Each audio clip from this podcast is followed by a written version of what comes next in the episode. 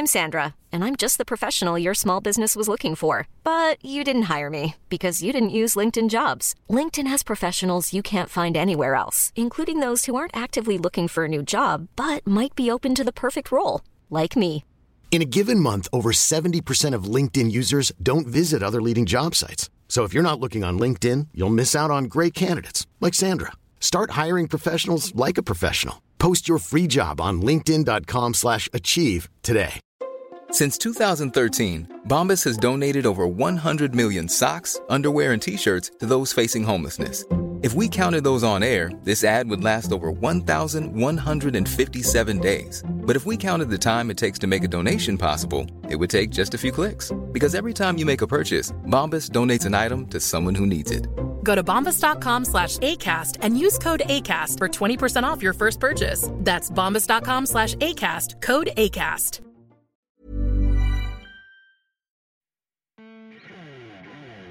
Work Stories is a place for women of color to share their experiences in the workplace. We're no longer whispering these stories to our best friends and partners and then shoving them to the backs of our minds and just dealing.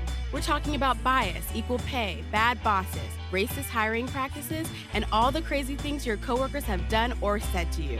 This is a safe place to tell those stories. The floor is open, y'all. We are telling it all.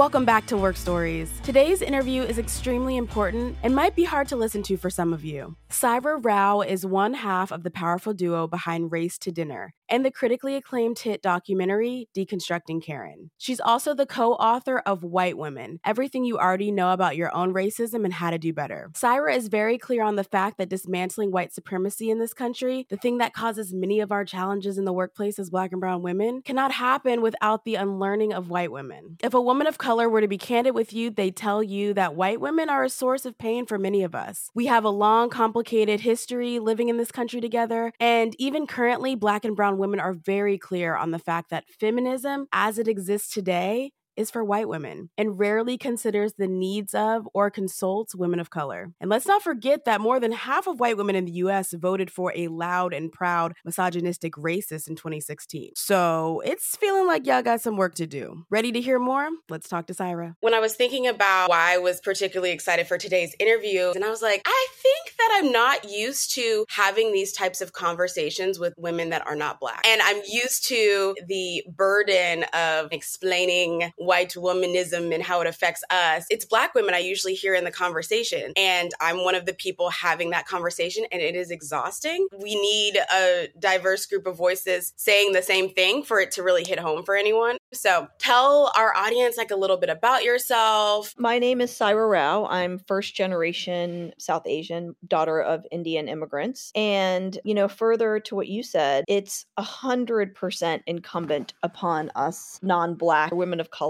to get into this fight. And it's different for non-black folks because we have two things, right? Uh, fight white supremacy, also our own internalized anti-blackness and our own self-loathing and our own casteism and our own colorism. And I'm really working on that now with my own South Asian community and Asian community because we have played a very specific role in this country to uphold white supremacy, to keep ourselves down, all at the expense of keeping black folk and other folks of color down. So I, in terms of the work I'm doing right now, I have co founded a company called Race to Dinner with a Black woman in Denver. I used to live in Denver. I now live in Virginia. But Regina Jackson is my partner. She's 71. I'm 48. So it's intergenerational, intersectional, and very much by design, a Black woman and the model minority standing in intersectional solidarity against white supremacy. And the two of us have dinners, like actual dinners in people's homes with between eight to 10 white women in the United States and Canada. We've done a couple of others. We go to their houses, we sit for exactly two hours and help them to deconstruct their white supremacy, not the white supremacy and racism of their husbands or their dads or the Republican Party, but their white supremacy. So it's very personal, intense work. And we have a book called White Women Everything You Already Know About Your Own Racism and How to Do Better, which is essentially a book outlining our work, and a movie called Deconstructing Karen, a documentary which premiered in Canada last month and will premiere in the United States in November. I'm so excited for this premiere. I've seen clips and oof, if y'all haven't seen these clips, get on social, get on YouTube, just the little snippets that I've seen have been I don't know how you all sit there. and and you know stay on your side of the table particularly um because people are bold and people really say what they have to say with Yeah. confidence it's shocking the Yeah. confidence so big respect and big credit for having those conversations at all but then also having them filmed and and having it be a you know a documentary so that other people can see what's happening having Yeah. evidence Well, we can't wait. I mean, it premiered in Canada. Promptly two days later, Fox News in the US did a full five minute piece, hit piece on us Mhm. during prime time, 12 million eyeballs, comparing Canada's running of the film to Pearl Harbor and Canada waging war on the United States because a black and a brown woman are having dinners with white women in Denver. I mean, you can't even make it up. people were so upset i i actually took time to comb through the tweets. Yeah. I mean, it didn't only mess up people's days, I think their fall might have been disrupted. you know? I'm not sure if the pumpkin latte will suffice this time.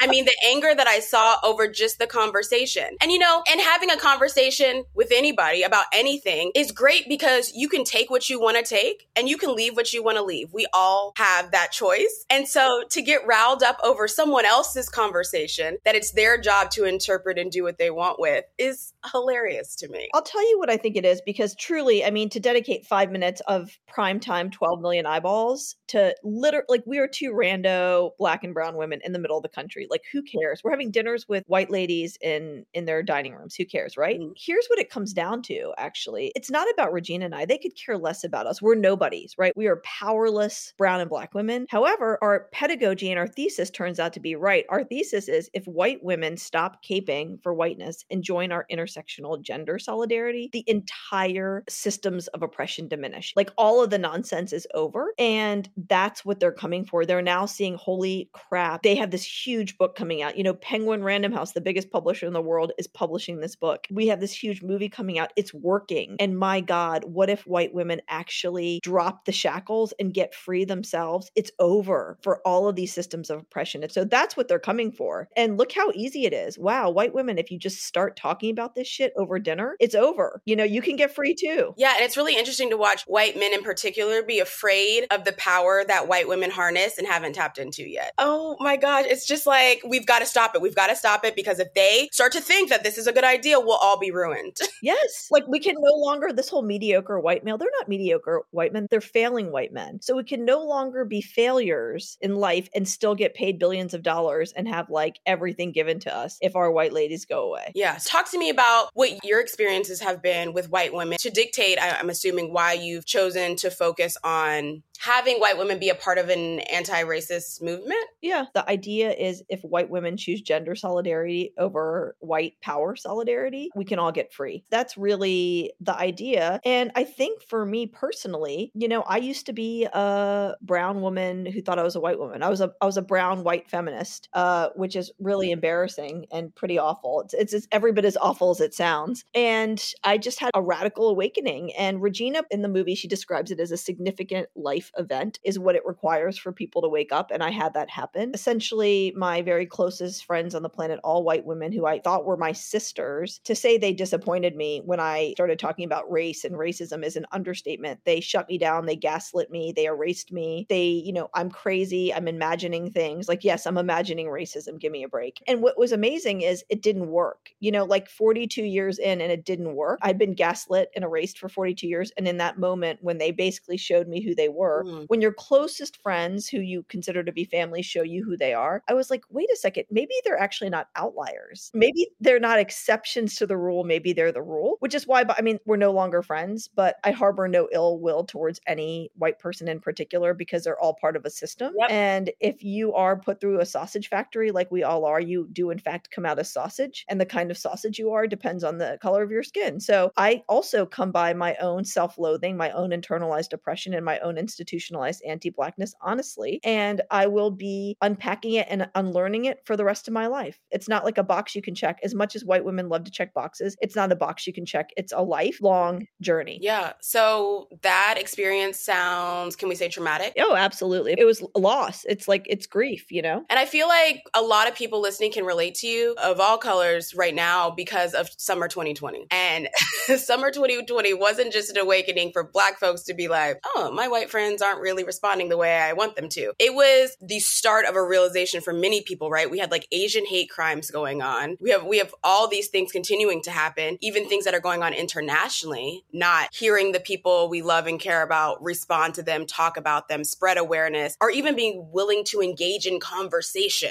Right. People are getting uncomfortable and be like, "Can we talk about something else?" It's just so dark. It's just so depressing. And you're like, "Hold on a second. Even after all of this, you still can't see the urgency in your own activism." Right. And so I, I'm pretty sure a lot of people listening resonated with you saying like, you know, something happened that just clicked for you and, and switched over. So when that happened, were you immediately like, "Oh, I'm about to be a disruptor. I'm going to be this truth teller. I'm going to like start this movement," or did it take some time? Oh my god, I wish I could say that. No, I mean, this happened in what, 2016? Look, it's been building my whole life right? Mm-hmm. Like I've known that I'm not white my whole life. And Penguin Random House at the back of the book, we have a whole like, you know, discussion guide and one of the questions is when did you decide to stop being silent? And I thought about it and I'm South Asian. I was in the World Trade Center lobby coming into the lobby on September 11th, 2001. I was a third year law student at NYU at the time. And I left my apartment that morning as the model minority, dressed in a cute suit, cute heels, backpack, all of it. And I returned home that night bloody, without shoes, no backpack as a terrorist. So so that's how fast you know, it changed. Yeah. And I knew then in an instant, you know, who I was, how I was perceived on a scale that I hadn't before. And I still remain silent, you know, for for another what, 15 years. And so what happened in 2016 is, you know, these quote friends, I engaged with them. I didn't let it go. I didn't allow them to gaslight me, but I I still was giving them the benefit of the doubt, thinking they didn't fully understand what I was saying and met them for coffees, met them for drinks, met them for dinner. Not only was it not moving them, they were all ganging up on me. They were all talking about me. When that that didn't work, right? They did what what white all good white women do. They go to their bosses who are their white husbands. So they went and tattled to me to their white husbands who then went to my husband who's an Indian guy and they were trying to get him to shut me up. So, you know, they they did all the tricks in the book and none of it worked. But it still took me about a year to really wrap my mind around, oh my gosh, these are not just bad people. These are regular people functioning in a rotten system. Yeah, and so at that point did you just break all contact immediately or what transpired after they went to your husband was like, stop her? So my white former friends, when they're gaslighting and they're all their white woman antics, which starts with, oh my God, I'm so worried about you. And then that doesn't work. You know, you need to see a psychiatrist or a psychologist. And then what they do is they start whisper campaigns about you behind your back that always come back to you because you know what white women also do is they always tattle on each other. So I always heard that as well. And then, yes, the final strategy was to go to their white husbands who would then call my husband and tell my husband to shut me down. So that's that's what happened with that, but it took a little while for me to realize that it wasn't personal or individual, that they're not rotten apples, they are regular people in a rotten system. Right, just doing what they've always done and until then you just hadn't fully noticed, right? well, I did, you know, obviously we've all fully noticed, but I didn't connect the dots that all of this horrible behavior, like the silence in the face of oppression, mm I mean, white women's entire, and I say this truly, entire social socializing with each other, their quote community is stabbing each other in the back. So ultimately, like that's what we say is be good, to, love yourself and love each other because until and unless you stop competing with each other to be the most perfect person, which doesn't mm-hmm. exist, it's an impossible goal. You're going to always commit harm towards those who are beneath you, which is us. So stop worrying about us. Take, you know, take your black box and go elsewhere. Take your little N Asian hate lemonade stand and BLM t-shirts and go somewhere else. Get yourselves together. Make yourselves right stop hating yourself stop hating each other mm-hmm. and then you can worry about the way you treat us. Right right. Yeah the the black square. And it kind of reminds me of like governmentally too like the things that you ask for is not what you get. You ask for you know policies in place to protect people and you get your face on a coin or a holiday that like two people were pushing. Right. like it doesn't this is not or politics or even it's performative right like hey we want health care oh we're not going to do that but you know we'll paint black lives matter on the street. Right. I talk a lot about with the audience that also reminds me of how the corporate world works, employers work, right? You ask for better pay and better working conditions and you get a pizza party or a Starbucks gift card, right? and it's all a part of the same system. It all works together to retain power, right? Fully. Yeah. Tell me about what you were like in the workplace in your 20s. you know, prior to the even more traumatic event that happened with September 11th. But, you know, what kind of worker were you? Like, how did you present in the workplace? And did you have any challenges? Oh my God. Yes. So I have I have three anecdotes that I can share because I feel like I've lived not nine lives but 90. so before I went to law school, I worked at WUSA TV, CBS News in Washington, DC for a year. So this is straight out of college. And all the leaders of the news organization were white. And with the exception of maybe two, all of the camera folks were black men. So I spent a ton of time in cars with black men and learned DC really well. And what I noticed is when black folks were shot and killed in Southeast DC, we weren't going there to cover that. But if a white person got shot in Georgetown, or, you know, or if a white person, by the way, like tripped and fell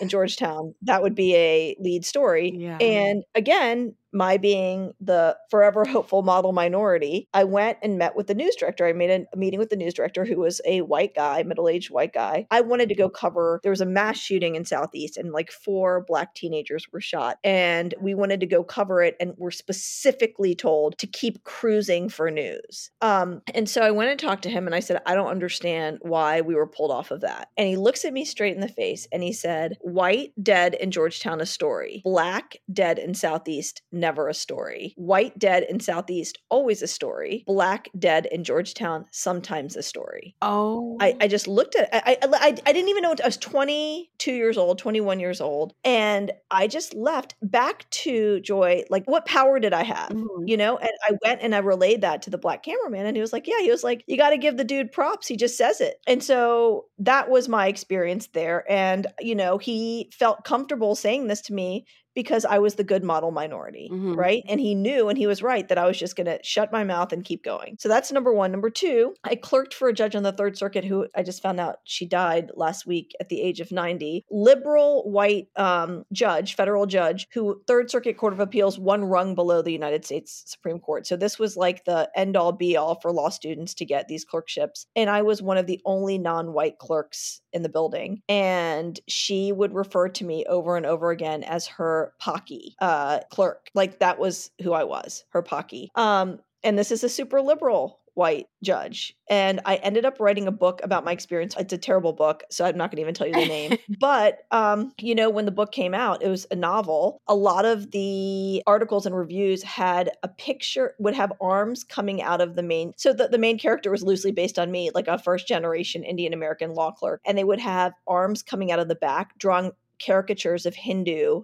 gods, just totally racist um, depictions of the main character. And I didn't say anything. So, like, you know, silence, silence. And then finally, after that, I went on to work at the biggest, I would say, probably most prestigious law firm in America, if not the world, on Wall Street. And the very first party I went to on the Upper East Side, this is not Dallas, this is not Richmond, this is the Upper East Side of Manhattan. And I walked in, and the partner looked at me and he goes, You're Indian. And I said, Yes. And he clapped and he said, Elephants and snakes. And everybody starts laughing. And so I laugh too and just grab a glass of champagne and like toast his super racist xenophobic joke. So that's it in a What? nutshell. Like that was my 20s. And it was laughing at jokes at my expense, Mhm. laughing at jokes at my own people's expense after the September 11th thing, even in my own mind, thinking that like people who look like me were terrorists. And, you know, people would call it, it was the if you see something, say something on the subway. And I realized that people were looking at me as if I was a terrorist because I had a backpack on the subway all the time. Um, and my even thinking that people look like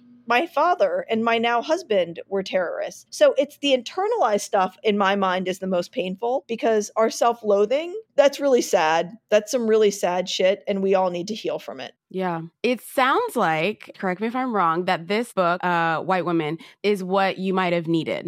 I'm starting to come out on the other side. Like I say, it's going to be a lifetime of unlearning. Mhm. all the people that I've lost in my life, and Regina always says in this work, you lose jobs, you lose friends, you can lose family members, you know, you lose money, whatever. But what you gain is liberation, and what you stand to gain is community. And I think that I'm firmly in a spot of truly not caring what other people think, honestly, with accountability. It doesn't mean that you can just go around being an asshole without Mhm. accountability, but really being detached from external validation. Number one, And number two, all those friends were not friends. What I've gained is community. And not everyone in my community is my friend. We don't even have to like each other, but we're community. Right. That's what I've gained. And so for me, I, I mean, was the book cathartic? I don't know because we've been doing this work pretty intensely for the past few years. So I would say this work, our real life work, has been cathartic. But the book, which I couldn't be more delighted, Booklist, which is a you know a, an advanced trade reviewer, actually referred to it as cathartic. Um, so I'm hoping you know what we're hearing from a lot of Black and Brown women who have been early readers is that they feel seen and they mm-hmm. feel like it's cathartic, that they feel like it's healing, and that means the world to Regina and I. I mean, to be honest, we're pretty detached from what white folks think, but to hear from our own Asian, Latinx, Indigenous, Black women community that they feel seen, that you feel seen, that you feel heard, that means everything. Yeah.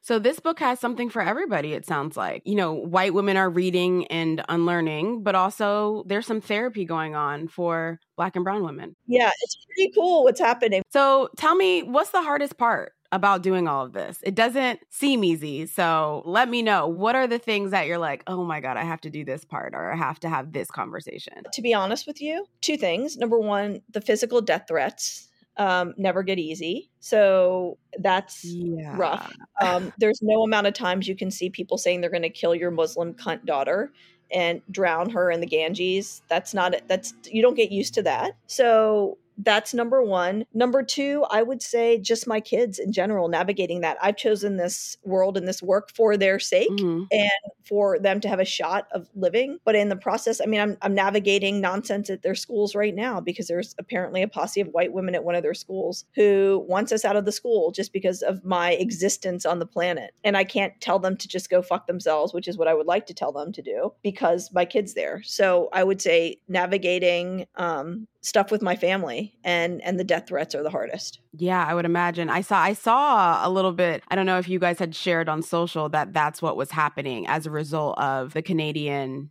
premiere. Oh it's been happening. I mean i ran for congress in 2018 so um i'm used to it but it's definitely ratcheting up in a way because we're now having a ton. I mean, one of the clips that you probably saw from Deconstructing Karen has upwards of 10 million views. So we're just, you know, getting so many more eyeballs on our work. And with that will come good and bad. Yeah. So this is my conclusion. Tell me if I'm wrong or right. By focusing these conversations on the power of white women, I am interpreting not just our conversation and the work you're doing, but a, a, lot of the work going on out there is like, we just need to give up on white men right now. I wouldn't say that at all. People are like, well, why aren't you doing this? And why aren't you doing that? We're like, we are literally two women. We don't have a staff. right. And, and, this whole notion that we're getting rich, I would love if Regina and I were having these dinners on our yacht, but we don't even pay ourselves. We don't make, we're not getting rich off of this. Right. You know, you got to kind of like pick and choose what you're focused on. And so when people say this, like, why don't you focus on white men? Why don't you focus on this and that? We're like, you could, you should go do that. Mm-hmm. Like, you also can have dinners with people. So there's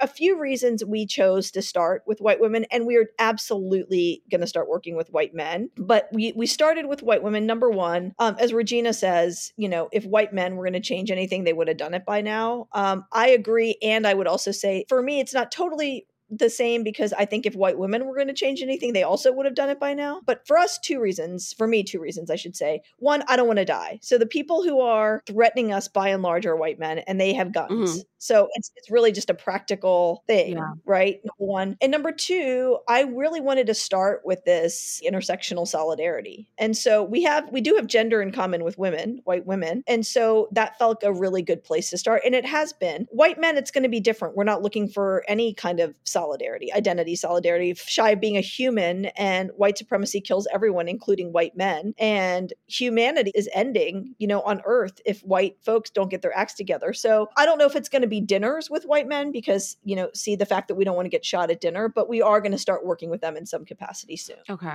All right. Yeah. I mean, the safety issue, I I get it. I would not want to do it. so I'm just thinking like, you know, even relationally, right? Like people that we know or, you know, know of people, friends, husbands, all of that. Like, I, I don't know. It just seems kind of like a pointless, and this is just my own opinion, a pointless hill to climb right now when I I'm right. trying to climb the white woman hill. And honestly, other women of color hill too. right? Yep. Okay. Yep. So it's kind of like I want to see change, you know, with white men, but it doesn't seem like the first priority right now. right. And it's who you have proximity to, mm-hmm. you know, and I have extreme proximity to South Asian folks. And so I'm very much focused on my own people at this point and decolonizing us individually as a community and frankly most importantly like we have to stop the violence against black folks and muslim folks. The islamophobia and non-muslim south asian communities is out of control. The colorism is out of control. Casteism is out of control. So we have a ton of work to do. Yeah. Um so tell me what do you think the release is going to be like of deconstructing karen in the us are you nervous? I think it's going to mirror what happened fox. So what happened with fox is the movie premiered in canada over the weekend of the premiere premiere, my God, the amount of hate mail we got. And then when Fox aired, my God, the amount, I mean, so much hate. And in fact, we have one white woman who works on our team, Lisa Bond, and she mans all the email. And the Tuesday after the Monday Fox airing, she called me and she said, I'm laying on the couch. I actually, she said, first of all, I'm so happy that you all aren't seeing this. So she mans all of our mail. Okay. And she flags if things are of concern and that we need to bring it to X, Y, and Z. But who, right? The cops? Half the people sending us us shit are the cops. But she said it's like so bad what's coming in. And then, you know, what happened is not going to surprise you at all. Black women, black women caught wind of these clips and made it go completely viral. Mm-hmm. And so it's really funny. Even in our Instagram inbox, you can see the days where it's like you could you can imagine the words that they're using to describe Regina and I. Mm-hmm. And then suddenly it's a sea of love, of black love and brown love, Asian love, Latino love, indigenous love. Yeah. And I suspect it's going to be the same. We're going to get completely dragged and threatened by white folks. There's going to be hopefully a groundswell of love from black and brown folks. And then there's going to be a groundswell of love from, you know, there are white people who do want to do this work and are doing this work. Mm. You just don't see them a lot because they're not the ones out there with the black boxes asking for cookies. Right. They're the ones who are actually doing the work on themselves and with their people, not looking for a platform and a parade. Right. I love that you have a resident white woman. I think that's what you call her on your site. yeah, yeah. and I have heard that before. And I think it's so important to have that buffer. And what an opportunity, especially, okay, white women, if you listen, you should be listening. So I hope you're listening to this to be that buffer for somebody to take away. Yes, you don't need to see these death threats and these disgusting things said about you when you're trying to enact change. And I'm going to shield you from that and then send you the great stuff so you can continue the work and then shield you from the rest of it. And I think that's so important. And in the workplace, I think there's a lot of that that happens. Like somebody just stepping up and being like, I will fight this battle. Like I will be the one in the meeting to do it. And then I will come back and report back on progress so that you don't have to extend yourself any more than you already do every single second of the day. That's it. You know, these white women, that's the thing is, is you saw this, you know, on steroids in 2020. They were the first people to black box, hands up pictures of them, you know, doing the most mm-hmm. while also doing the least. And then by Labor Day, they were like, okay, let's bring out the skeletons and the pumpkins, you know, yeah. like, and so we have plenty of white women who've done our programs. We're in a mighty network together who were pounding the pavement, you know, for black and brown women candidates in their cities and their states, for black and brown women entrepreneurs who are trying to start nonprofits. You know, they're super engaged in the work. They just aren't out there trying to get credit. And that's where the work happens. Yeah. I'm wondering when things are actually going to shift. And I'm hoping that when your movie is alive in the good old US of A, we uh, might see those people who are already so close scared, right? Nervous totally get that but they're like okay now i actually i i have to like if they weren't already pushed over the edge before with everything that's been going on to many different groups of people like i'm hoping this is the time that it's like you know shit or get off the pot is what i like to say and that's true. And I have said that to people. I'm like, I could care less if you get on the bus, but if you're not going to get on the bus, get out of my way. Mm-hmm. That's it. Get out of the way. You don't have to get on, but just get out of the way. And that's where I think Regina and I are right now. We are like full steam ahead. Like people love to stop and let us know how much they hate us. And we're like, what about us would give the impression that we give a shit what you think, you know? Yeah. So the last question I had for you is I just wanted to know what's next? Like you've got the movie, the book, the business, Race to Dinner. Like what is next for you and Regina or just you? We're packaging kids' books in an effort to actually have kids start learning the truth from the get go. So we have five middle grade kids books called the Race to the Truth series. An indigenous woman is writing one, a black woman is writing one, a Chinese woman is writing one, a Mexican American man is writing one. So that's happening. Nice. We've been going full steam ahead. I think we're going to take a minute, take a little pause, and also we're continuing our race to dinners. Mm-hmm. There's been a tremendous amount of interest, which I think will continue to grow. So we're going to basically do dinners in two cities over the course of a week next year. And right now it's looking like Vancouver, Canada, okay. and New York City in the fall. So Vancouver in the spring, New York City in the fall, with various books, you know, kids' books coming out. And I think we're just going to stay on that path. Yeah. Right now, we're just going to be doing a lot of events. We're really psyched. We have um, our book launch in Denver next week, and we had to move it to a theater and turn it into a ticketed event, and it's it's beyond sold out. So maybe continue to do events around the country. We'll see. We'll play it by ear, but that's also deconstructing our own internalized whiteness is what's next, what's happening. Let's keep the, you know, let's keep going. Um, the, the gr- hustle and grind culture. Mm-hmm. And so yeah. we're going to just take, we're going to take a little bit of a pause, I think. Take could be, Yeah. Take a beat and take everything in and, and reflect. I am so in awe of the work you are doing. I'm appreciative of it. I'm excited about it. And it has been great talking to you. And I want other people to be able to follow along with the work you're doing. Let people know how they can stay in touch with your work. I love it. Thanks. Yeah, have them follow us on at Race2Dinner on Instagram at Deconstructing Karen. Mm-hmm. Um, and I'm also just personally on Instagram. I'd love for folks to follow me there too. Thank you so much. Thank you. Saira's book, White Women Everything You Already Know About Your Own Racism and How to Do Better, is out now. Look her up on Instagram, follow the work of her and her partner Regina, and continue to have these hard conversations. If you're a white woman listening, allyship isn't about liking people or meaning well. It's about looking at your own privilege in this world and dismantling white supremacy one unlearning at a time so that we, your friends, your coworkers, your neighbors, can have full and safe lives. Don't cry, there's no time for that. Keep listening and keep working. Have a good week.